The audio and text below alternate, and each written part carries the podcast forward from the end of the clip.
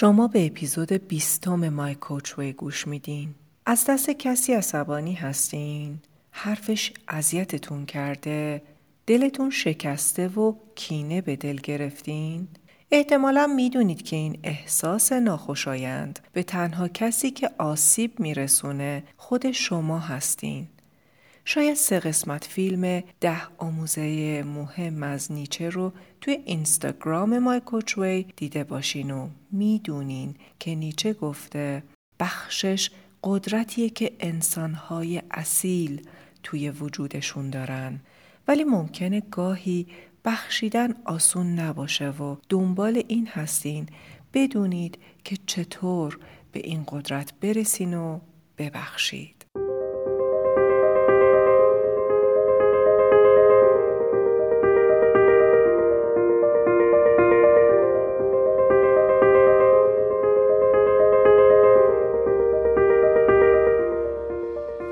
درود و سلام. به پادکست مای کوچ وی خوش اومدین. من شیلا رزاق کریمی میزبان شما در این پادکست هستم. حرفه من مربیگری یا به اصطلاح کوچینگ در زمینه توسعه و تعالی فردیه و دکترای کسب و کار با تخصص رهبری دارم. هدف از این پادکست روشن کردن مسائلیه که معمولا هممون توی زندگی باهاشون دست و پنجه نرم می‌کنیم. و یاد دادن روش خودمربیگری. خیلی خوشحالم که توی این راه با هم همراه میشیم. خب بریم سراغ اپیزود بیستم با عنوان رنجش و بخشش.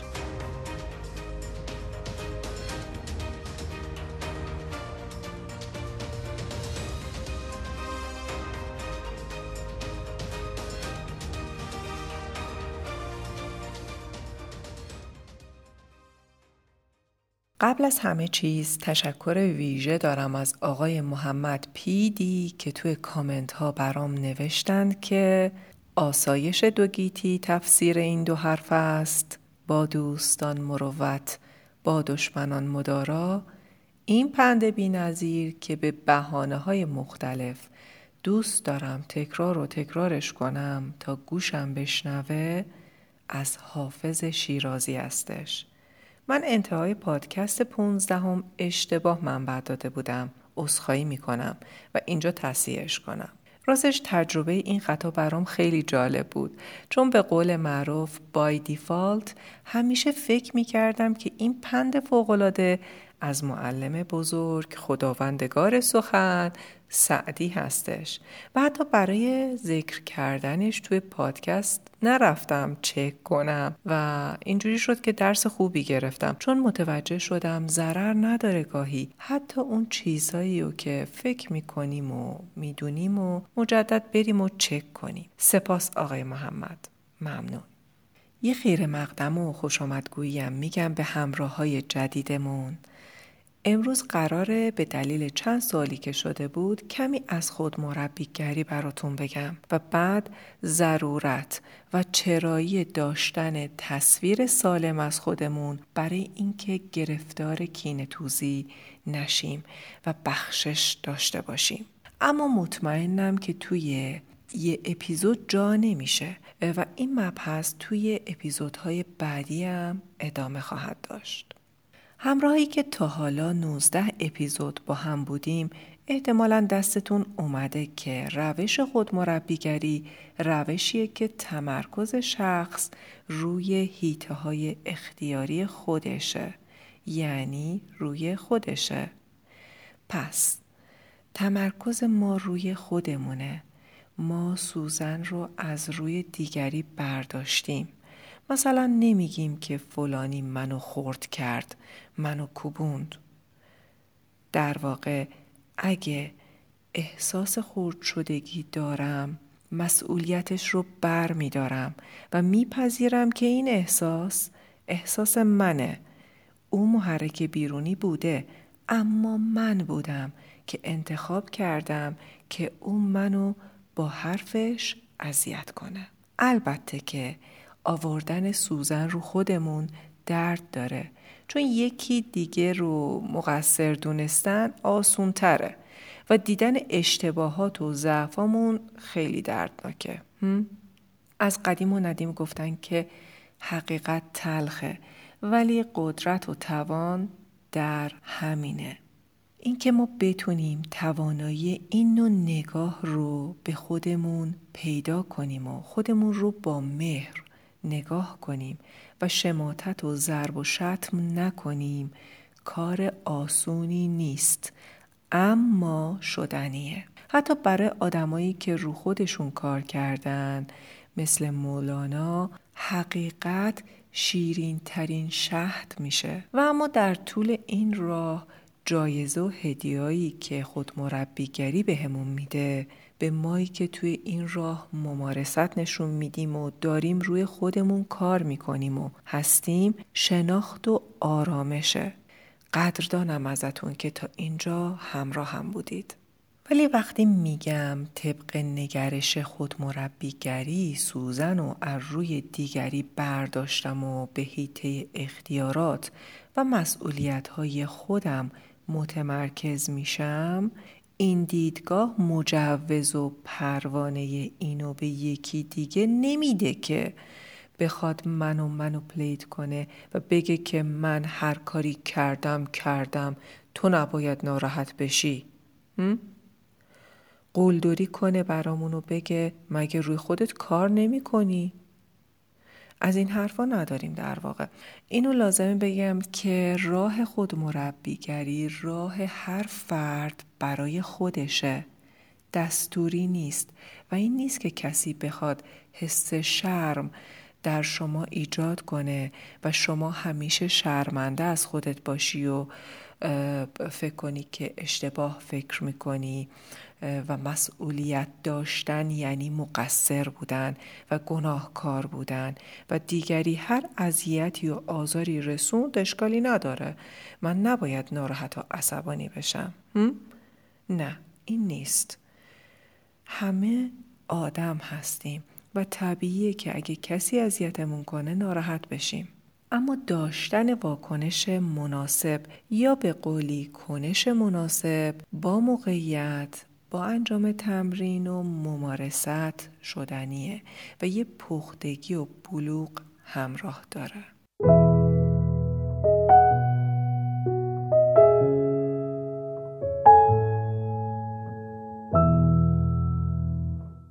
یه خورده از تجربیات خودم بگم براتون. من متولد پنجا پنجم.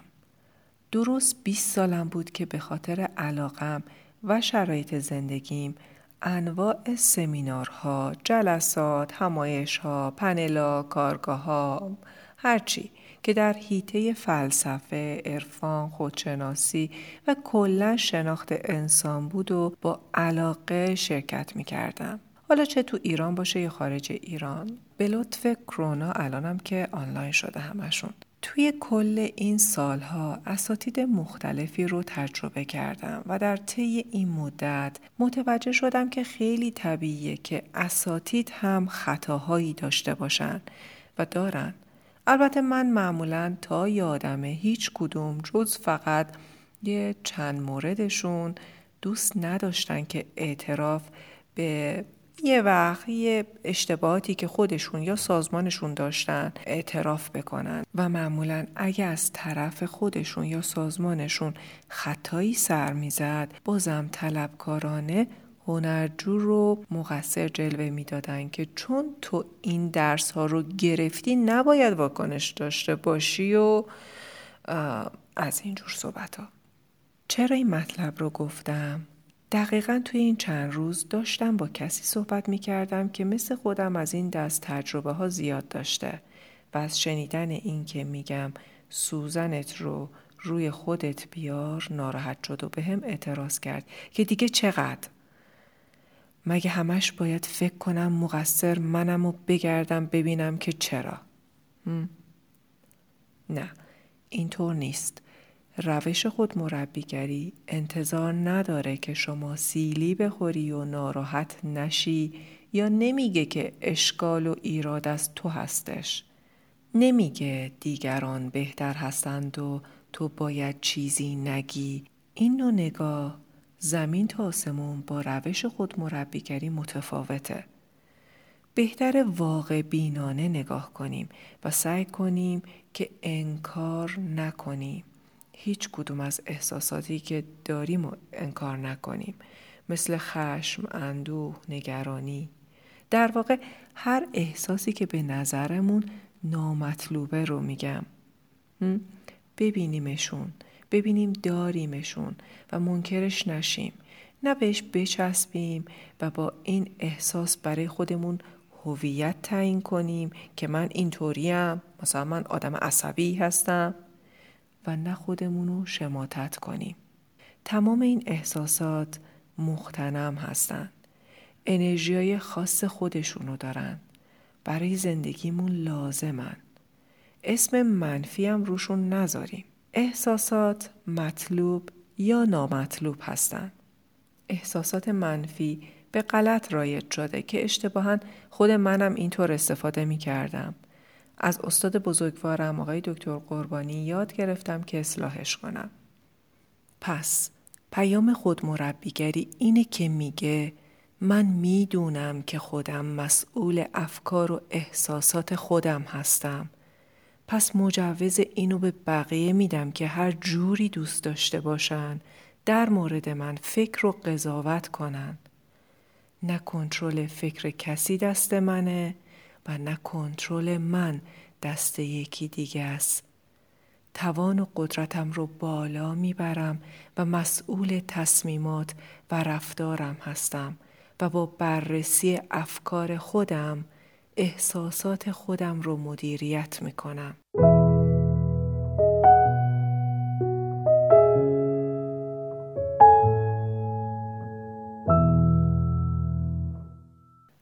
موضوع این چند اپیزود رو به پیشنهاد یکی از عزیزترینام که این پادکست رو گوش میده و گاهن به من پیام می نویسه انتخاب کردم. نوشته بود شیلا جان لطفا بیشتر در مورد چطور ببخشیم و نوشتن نامه بخشش به کسی که اذیتمون کرده صحبت کنید. به روی دیده ولی اول تا یادمه بگم که از عزیزانی که همینجا توی comment Castbox نظرات و سوالاتشون رو جسورانه اعلام و ابراز می‌کنن خیلی ممنون و سپاسگزارم و خواهش می‌کنم. برای سوال داشتن و پرسیدن اصلا اصخایی نکنید. من که با خوندن مطالبتون و کنارتون بودن انرژی می‌گیرم و امیدوارم که قسمتی از این مطالبم برای شما مفید باشه. از طرف دیگه اینکه اینجا کامنت می نویسید و سوال می پرسید تجربیت شما رو بقیه هم می‌تونن بخونن. و اگه نظری داشته باشن همونجا می‌تونن اعلام نظر کنند و در واقع اینجوری تبادل نظر و یادگیری توی کامنت ها هم می‌تونه ادامه داشته باشه. من واقعا همه رو تشویق می‌کنم که لطفا کامنت ها رو هم بخونید و حتی اگه مخالف هم هستین کامنت بذارید و فضای گفتگو و تبادل تجربیات ایجاد کنید. متشکرم. خب برگردیم سر درخواست دوستمون که چطور آدمها رو ببخشیم و برای بخشش نامه بنویسیم. از اونجا که اول اپیزودم اشاره کردم که روی کرد خود مربیگری تمرکزش روی رشد و تعالی و مسئولیت پذیری فرد در حیطه اختیاراتش هستش. قبل از اینکه بخوام برم سر دیگری و زوم کنم ببینم چه خطایی رو مرتکب شده که من باید ببخشم و براش نامه بنویسم و سعی کنم که ببخشمش یا تلفن رو بردارم مثلا بهش زنگ بزنم و بگم الو امه جان من تو رو بخشیدم. یه اقدام بیرونی بخوام انجام بدم. ترجیح میدم که اقدامم درونی باشه و به موضوع چگونگی رنجیده شدن و رنجیده شدن خودم بپردازم. پس اول بریم سراغ خودمون و هیته اختیاراتمون و مسئولیت خودمون رو به عهده بگیریم تا بعد برای آزادی خودمون بتونیم یه اقدام بیرونی انجام بدیم.